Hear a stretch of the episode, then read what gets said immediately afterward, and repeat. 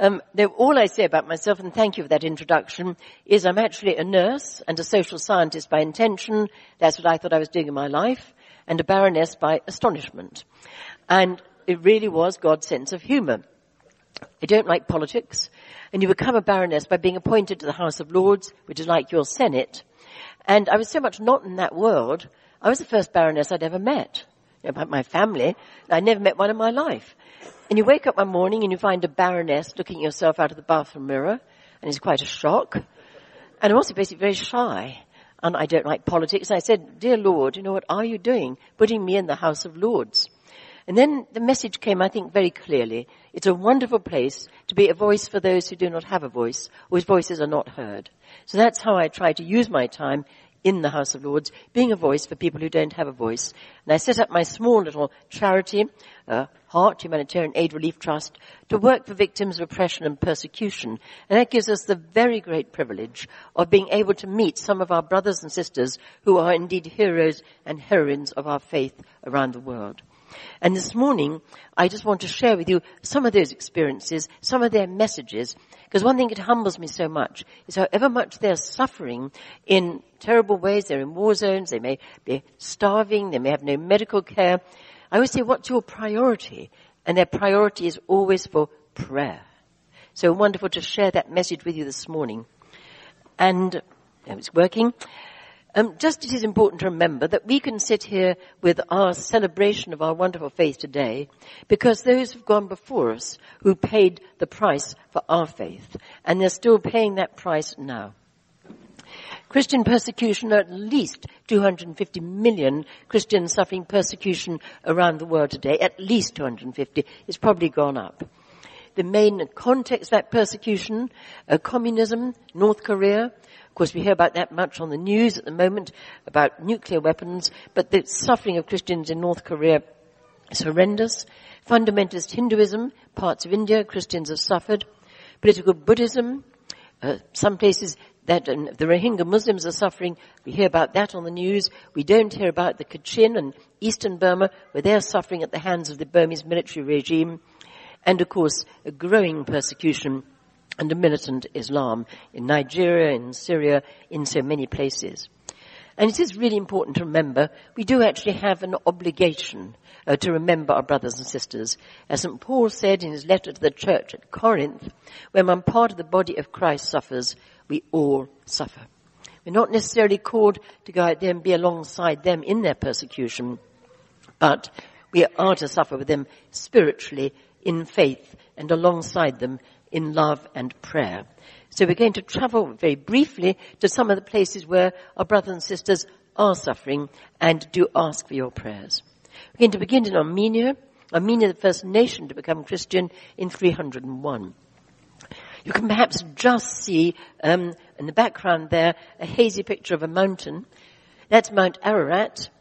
And it's Armenia's national symbol, but it's trapped behind Turkish borders because of the genocide. But just a quick message about how Christianity came to Armenia. Mission is not easy, as we know. There's a guy called Gregory who wanted to bring the good news of the gospel to Armenia. Well, the king was a pagan. He didn't want this Christianity. So he gave Gregory a horrible death sentence. He was thrown into the bottom of a deep dungeon. And that dungeon is under that church today. It's the round bit at the end. And poor Gregory had eleven long years in the depths of that dungeon. He survived miraculously, um, so, well, because that dungeon would have been crawling with snakes and scorpions. But the king's sister took a shine to Gregory, and we go down in that dungeon every time we visit Armenia as a tribute to our brothers and sisters suffering persecution. It's not still covered with snakes and scorpions. I might not have done it quite so regularly if it were. But as you look up from the bottom, there's a little slit in the wall about two-thirds of the way up. And every night, the king's sister used to put food and drink down there for poor old Gregory. So he suffered in the bottom of that dungeon for all those years. And I sometimes think, during those years, he must have felt a little bit like Saint Teresa of Avila, who reportedly said very reproachfully to our Lord one day, "Oh God, it's not surprising you have so few friends the way you treat them." I think the persecuted church must quite often feel like that. Anyway, um, Armenia suffered the first major genocide of the last century, And it was, um, I just wonder if you can help me. The, the desktop doesn't give me the slides. If you can just let me move it forward one by one, I'd be really grateful. Then what I say might bear some resemblance to what's up here. It's not showing on my desktop. I've only got six slides. I can't move it on. If you don't mind, I'd be really... I'm sorry, I'm a technological Neanderthal. I think at the age of eighty I'm entitled to be. But um, thank you. If I can just get it to a full slide each time and move it on, that would be brilliant. Actually, while this is happening, this is a good time to get our hands and Andrew... Like this? Or do you even just pull slide if it's possible? Mm-hmm. Yeah, that's fine. Lovely. Thanks. So this is mm. the current one. Thank you so much. Mm. Isn't it lovely to have the techie guys? Well, Armenia suffered the first major genocide of the last century when one and a half million Armenians were murdered by Ottoman Turkey. And then it suffered again in Stalin's days when Stalin, under Soviet communism, decided to use his salami tactics and cut people off from their roots. And he put a little bit of ancient Armenia inside Azerbaijan. And this is where that is, that little land, Nagorno-Karabakh. And as the Soviet Union imploded, um, Azerbaijan wanted the Christians out of this little land. They began ethnic cleansing, and it was a brutal, horrendous war. Um, That's a little land. It's only about fifty miles east-west, one hundred miles north-south. one hundred fifty thousand Armenians lived there. And they had to defend it against seven million strong Azerbaijan, hunting rifles against tanks. It was the most high-intensity conflict of the early nineties. Used to count four hundred Grad missiles a day pounding in on that little city. Azerbaijan used low-flying aerial bombardment, deliberately targeting civilians. That picture, I'm afraid, was the home of the guy in the blue jeans in the middle of the capital city, Stepanakert. A direct hit. He got called in from the front line with his brother, because under that pile of rubble are his pregnant wife and his two little girls. It was a horrendous, tragic time. But there were also miracles. This wonderful church to the north of Karabakh, Saint John the Baptist. Now, Azerbaijan was determined, like ISIS is and Al-Qaeda, to destroy all Christian places of worship. This church sits on a mountain promontory. And again and again, Azerbaijan aircraft flew over, and you couldn't miss it. The sticks of bombs just rained down on this church. I flew over it in a helicopter in the war. I framed it here in a cross made by the blades of a helicopter, perhaps symbolically. But all those bombs which fell, they were all brushed aside by God's arm, a divine arm. The monastic outbuildings, as near to the church as that wall is to me, were flattened.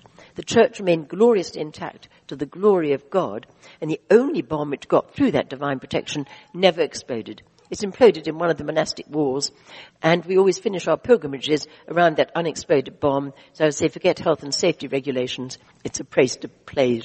It's a place truly to praise God. But miracles of grace abound. The Archbishop of Karabakh, I was there on the day when his house got a direct hit. He's a man whose life was saved by prayer.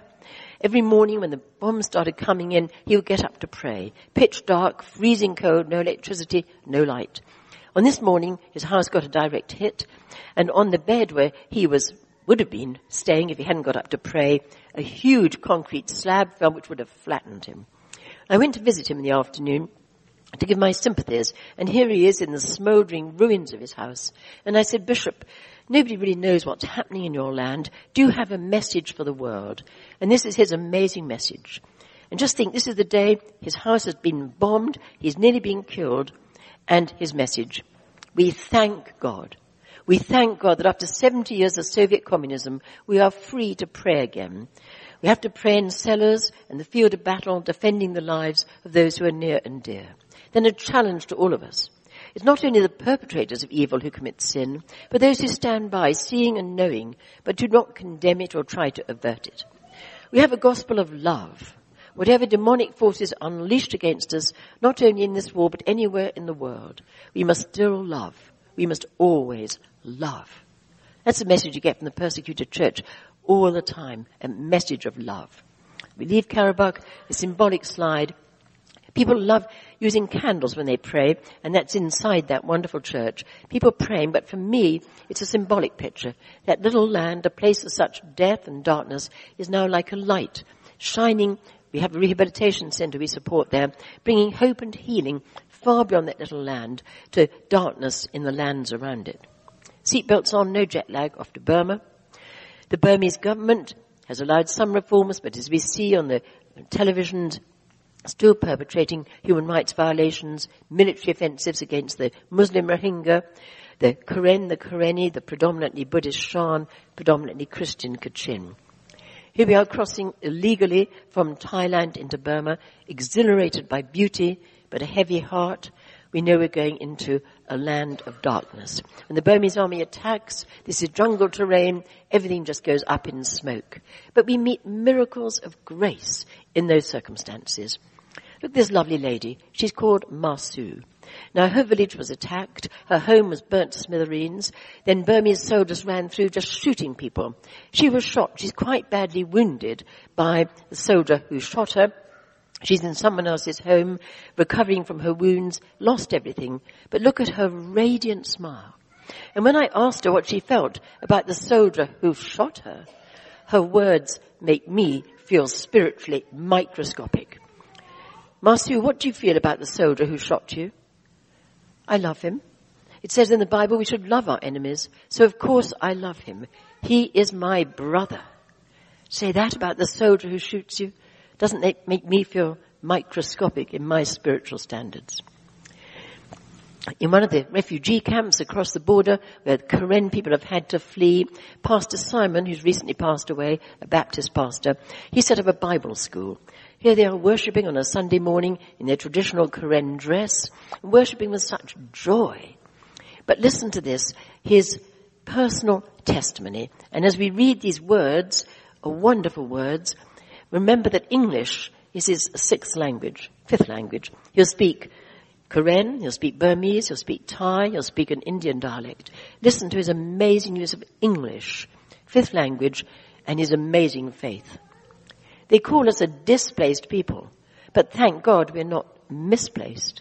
They say they see no hope for our future, but praise God, our future is as bright as the promises of God. They say the life of our people is a misery, but praise God, our life is a mystery. For what they say is what they see, and what they see is temporal, but ours is the eternal, all because we put ourselves in the hands of the God we trust. Isn't that a wonderful living testimony? And what a privilege to be alongside our brothers and sisters with such living faith. But the people of Burma need your prayers. As we leave, it's a picture I took in that camp. It symbolizes they're still trapped, suffering horrendous persecution, but with amazing grace and dignity. Seatbelts on, no jet lag off to Sudan. South Sudan suffered a war inflicted by the Islamist regime, the same ideology as Al-Qaeda and ISIS, in Khartoum from nineteen eighty-nine to two thousand five, a war in which two million perished, four million displaced, tens of thousands of women and children abducted into slavery. I've written a book on slavery, modern-day slavery, and I'm so glad it was part of your theme this morning. And the first three chapters of that book are the real-life stories of people whom I've met today who suffered slavery in Sudan, in Burma, in northern Uganda. But we were in those terrible, terrible killing fields during that war. Remember walking through the killing fields, the slaughtered cattle. I won't show you the human corpses. All the churches were destroyed, a little lad and all that remains of his church. Just look at this mum and her little one. And she, for me, epitomizes the price of faith paid by the persecuted church. Her little one is dying, is dying of starvation. They've got no clothes, as you can see, but these are her words. You know, I could go to a government of Sudan health clinic for food, medicine, and clothes. But Islamic aid is conditional. I know if I do, we'll have to convert to Islam in order to receive help. That we will never do. We were born Christians. We would rather die as Christians than convert to Islam. A tough call for yourself. To sacrifice your child for your faith. I'm blessed with ten grandchildren. I can hardly imagine the anguish of making a choice between faith and my children's death. It's a choice they make. We've heard that many times, how much they need our prayers. This lo- lovely little lady's lovely smile, her hand, you recognize leprosy. I find it a great privilege to hold that lady's hand. And I happen to be a third order Franciscan, but I think these words of Saint Francis speak to any and all of us as a challenge. Pity weeps and turns away. We can all see the television or read the newspapers and say how terrible and maybe shed a tear and turn away. Compassion weeps and puts out a hand to help. What a privilege. It's what A R D F Canada is doing. It's what we try to do in Heart. What a privilege. The talk I gave yesterday is the pain and the passion, the privilege of making a difference. Well, just to come back to South Sudan, that jihad war left South Sudan devastated and destitute. Civil wars created new tragedies, massive displacement. But people of tremendous integrity, resilience, and faith. Archbishop Moses Deng, the Anglican bishop there, is our Heart partner. He's an amazing guy. He saves lives with emergency food aid. He helps displaced people to become self-sufficient with tools and seeds. He's rebuilding schools for a lost generation who couldn't attend school in the previous war because of constant aerial bombardment. But the challenges are legion. These are people who fled into his diocese. They have nothing. We had an urgent telephone call from him about three months ago. A thousand people had fled into his cathedral compound from the civil war. They were dying of starvation. And it was a cri de coeur for help for food. But in the midst of the humanitarian catastrophe, we were able to help a little bit with that food. They, the faith, the church grows. He's recently confirmed over three thousand Christians from three villages in his diocese. See, we could do with three thousand confirmations in London, let alone three thousand in remote area villages in South Sudan. So the church is there, it's worshipping, and indeed how the church grows under persecution. But the challenges go on. In Sudan, it's yelled north, now the Republic of Sudan, wars, the tragedies of war continue, particularly in the Nuba Mountains and Blue Nile. There's constant aerial bombardment by Khartoum of civilians in Nuba Mountains and Blue Nile. Half a million displaced, hiding in caves and forests. Quarter of a million fled as refugees into South Sudan, already devastated. This is the market in Yabus in Blue Nile, deliberately firebombed. A girls' school, deliberately attacked in the Nuba Mountains. Heartbreaking. They desperately want education. And early this year, we were back in the Nuba Mountains, and I said to the commissioner there, we went in illegally. I spent half my time crossing borders illegally and completely shamelessly to be with the people who we need to be with. And we crossed over into the Nuba Mountains illegally. And I said to the local commissioner, Commissioner, we need to see how your people are living. They've been driven from their villages by aerial bombardment. We're told they're hiding in caves of deadly snakes. I need to see that. Slightly regretted it. The next day they took us by an old vehicle to the bottom of a mountain, then had to climb two and a half hours up the mountain, across the boulders in a hundred degrees. I mean, it's quite cool in Ottawa today compared with that, I can tell you. But when we got there, horrendous heartbreak land. People living in these slaves, caves, deadly snakes, cobras. I met a girl who'd survived a cobra bite. Most don't. When the bombers come, they have to crush, crowd, crush into those caves. And here's a lady dying of malaria. There's no medical care up there. It is genocide that is going on there in the Nuba Mountains. And kids' pictures speak much more eloquently than my words. The bomber flying over, dropping the bombs, and the raw fear, anguish that is going on in Sudan today. In the war previously, I used to travel many times with one of the Roman Catholic bishops, Bishop Makram Gazis, and I'll never forget his words one day when he was speaking to a people in what they call their cathedral. It's a cathedral under a tamarind tree. All their buildings have been destroyed. They have a big tamarind tree, like a big weeping willow, and inside there they put logs, and those are the pews. That's their church. And he said, you know, what a privilege it is to be here with you, worshipping in your beautiful cathedral under the tamarind tree. Then he went on, but do not think we will forget you. You will be remembered as those who are closest to God, because every day you are obeying Christ's command to take up your cross and to follow him. Then he finished with words that I can resonate with so clearly. He said, I came, I saw, I heard, I touched, and I am enriched. We always come back from visiting our persecuted brothers and sisters, receiving more than we can ever give, just enriched by their miracles of grace. We move forward quickly, just briefly, to Nigeria. Over recent decades, thousands of Christians are being killed in northern Nigeria, in the twelve northern states which are Sharia states, where Christians have been systematically persecuted. Hundreds of churches burnt, and since the rise of Boko Haram, many Muslims have also died. The escalation of Boko Haram's brazenness has created a reign of terror and intimidation in northern Nigeria. The Bishop of Bauchi, in one of his Anglican churches, razed to the ground by Boko Haram. Another church there in Jos in Plateau State, what the suicide bombers did was they would take their suicide car or their suicide motorbike, drive it into a church service like we are this morning when people are worshipping, detonate it inside that church service. So people who went to church in the morning, many never survived till the end of the service, or others were devastatingly wounded. That was Boko Haram. But in the middle of the ruins, they will always worship God. To God be the glory, even in the ruins. And one of the things that comes out so clearly is the message. The very stones cry out. I was in northern India, in Orissa, some years ago. We were the first organization to get to Orissa after Christians were attacked and killed there. And we were walking through yet another destroyed church. And I was walking over the crumbled bricks, the broken glass, the splintered glass, the burnt cross on the wall or crucifix, whichever kind of church it was. And the phrase came to me, the very stones will cry out. Thought, oh no, Caroline Cox, another book's just been born. You've got to write that book. The very stones cry out. Wasn't looking to write another book. But with my friend Ben Rogers, we wrote the book, and I'm happy to leave it with you for your church library, because the message is a wonderful message. Yes, the churches are destroyed, but the stones do cry out, but they cry out with worship.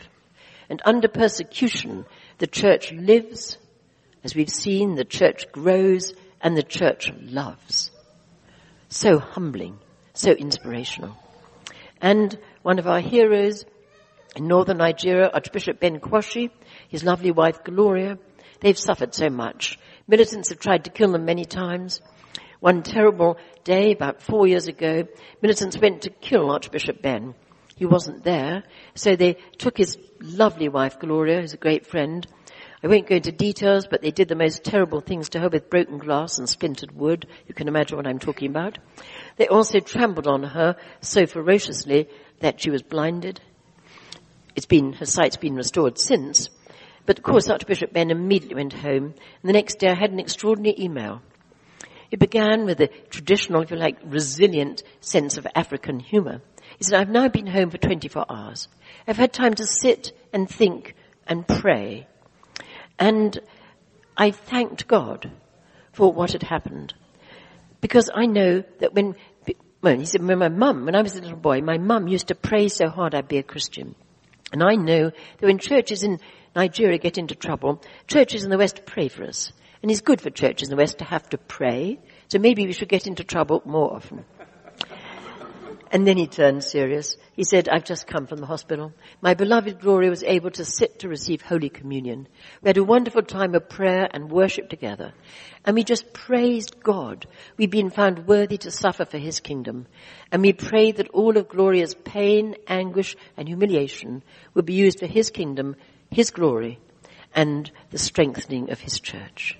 To praise God for that torture, that humiliation, and look at their radiant smiles.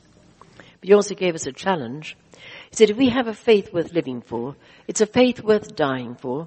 Don't you, that's us, compromise the faith we are living and dying for. My friends, in many ways we are compromising that faith. A different story for another day. But in Britain we've allowed Sharia law. Muslim women are suffering horrendously from gender discrimination in Sharia law and polygamy and domestic violence and so-called honour-based killings. We are compromising the faith they are living and dying for. And in another uh, year, he said to us, if you don't fight these battles now, your grandchildren are going to have to fight the battles you have not had the courage to fight. Well, we're trying to address those issues in Britain. We will pray for Canada, but it is a message we must remember from our brothers and sisters. And our final destination, a very quick visit to Syria. I had the privilege of visiting Syria in September last year. We went up to Aleppo. Western Aleppo was still uh, held in government hands. Eastern Aleppo was in the hands of ISIS. We were welcomed by the Armenian community, who arranged an amazing welcome for us, very inclusive. They invited all the other Christian faith traditions and the Muslims, the Imams, the Mullahs, the Yazidis. And in the middle of this debris, in the middle of this destruction, they arranged an amazing opening banquet for us. And we were three hundred fifty meters from the ISIS front line. The bombs were falling all the time, but they had a quintet playing music all through the banquet. The music plays while the bombs fall. That's the spirit of our persecuted brothers and sisters. But we also visited the town of Malulu. That was a Christian town taken by ISIS two or three years ago, occupied by ISIS, eventually regained by the Syrian army. It's being restored. They rebuilt the Madonna, as you can see. But it was a place where ISIS carried out its horrific crimes. This is the doorway to a house. You see bullet holes on the doorway. The family living in there had retreated into caves at the back of the house, but ISIS burnt, burst in. They found the family hiding in those caves. They dragged the family out. They took the three men in the family and put them in a room in that very house where we were visiting. And they said to these three men, one as young as twenty-two, either you convert to Islam or we will kill you here and now. They refused to convert. They were slaughtered in the very room where I was standing two years later. Our modern-day martyrs. The desecration of the holy places, the meeting with the total community, our Muslim friends, our Anglican visitors, Yazidis, and what was particularly special was a church service in the Armenian church the following morning. All the community came. The kids were singing so joyfully. The bombs were falling non-stop. But the kids sang while the bombs fell. Some of those may well have subsequently been killed. But as I finish, the most amazing message we had after that service, a Chaldean Catholic priest came up, and he referred to uh, Saint Thomas the Apostle. You remember doubting Thomas? He wasn't there when our Lord appeared to the other disciples, and Thomas refused to believe unless Jesus came to him, and he could see Jesus and put his hands into Jesus' wounded hands and wounded side. And the Chaldean Catholic priest said this to us. He said, like Saint Thomas, thank you for coming. Like Saint Thomas the Apostle, who put his hand into Christ's wounded hands and wounded side, you came to put your hand into the wounds of our suffering. Now you have seen our pain. You can believe and tell our story. What a privilege to be alongside our brothers and sisters. We can't feel their suffering. It's beyond any order of magnitude that we will know in comfortable Christianity. At least we can see their suffering. We can feel a little bit of what they're going through. And that wonderful image, you came to put your hands into the wounds of our suffering. What a privilege that is. It gives us a challenge, of course, a huge challenge, how we respond. I say we need to celebrate the wonderful faith, the miracles of grace we encounter with a persecuted church. But it is a challenge to us to be worthy of them. And our little organization, Heart, we are tiny. We have a little motto. Because sometimes when you look around the world, the issues are so vast, so legion, you can feel overwhelmed. And maybe so overwhelmed you become almost paralytic. So maybe you don't know what to do, so you don't do anything. But our motto is, I cannot do everything, but I must not do nothing. And if together we all do something, it's R D F Canada, it's Heart, whether it's you wonderful people here in this congregation, we can have a little bit of the privilege of being alongside in spiritual love and in prayer with our brothers and sisters suffering that persecution, making a little bit of a difference. And I want to finish by reading three verses of a hymn. I won't sing it, I'm the world's worst singer. But for me, it summarizes so much of what I want to pray for when we do pray for the persecuted church. And I will finish with this. Pray for the church, afflicted and oppressed, for all who suffer for the gospel's sake, that Christ may show us how to serve them best in that one kingdom Satan cannot shake. But how much more than us they have to give, who by their dying show us how to live. Pray for Christ's dissidents who daily wait as Jesus waited in the olive grove, the unjust trial, the predetermined fate, the world's contempt for reconciling love. Shall all they won for us at such a cost be by our negligence or weakness lost. Remember Archbishop Ben's words? We have a faith worth living for. Don't betray the faith we are living and dying for. And pray that if times of testing should lay bare what sort we are, who call out, sorry, the words have gone, but I'll say it.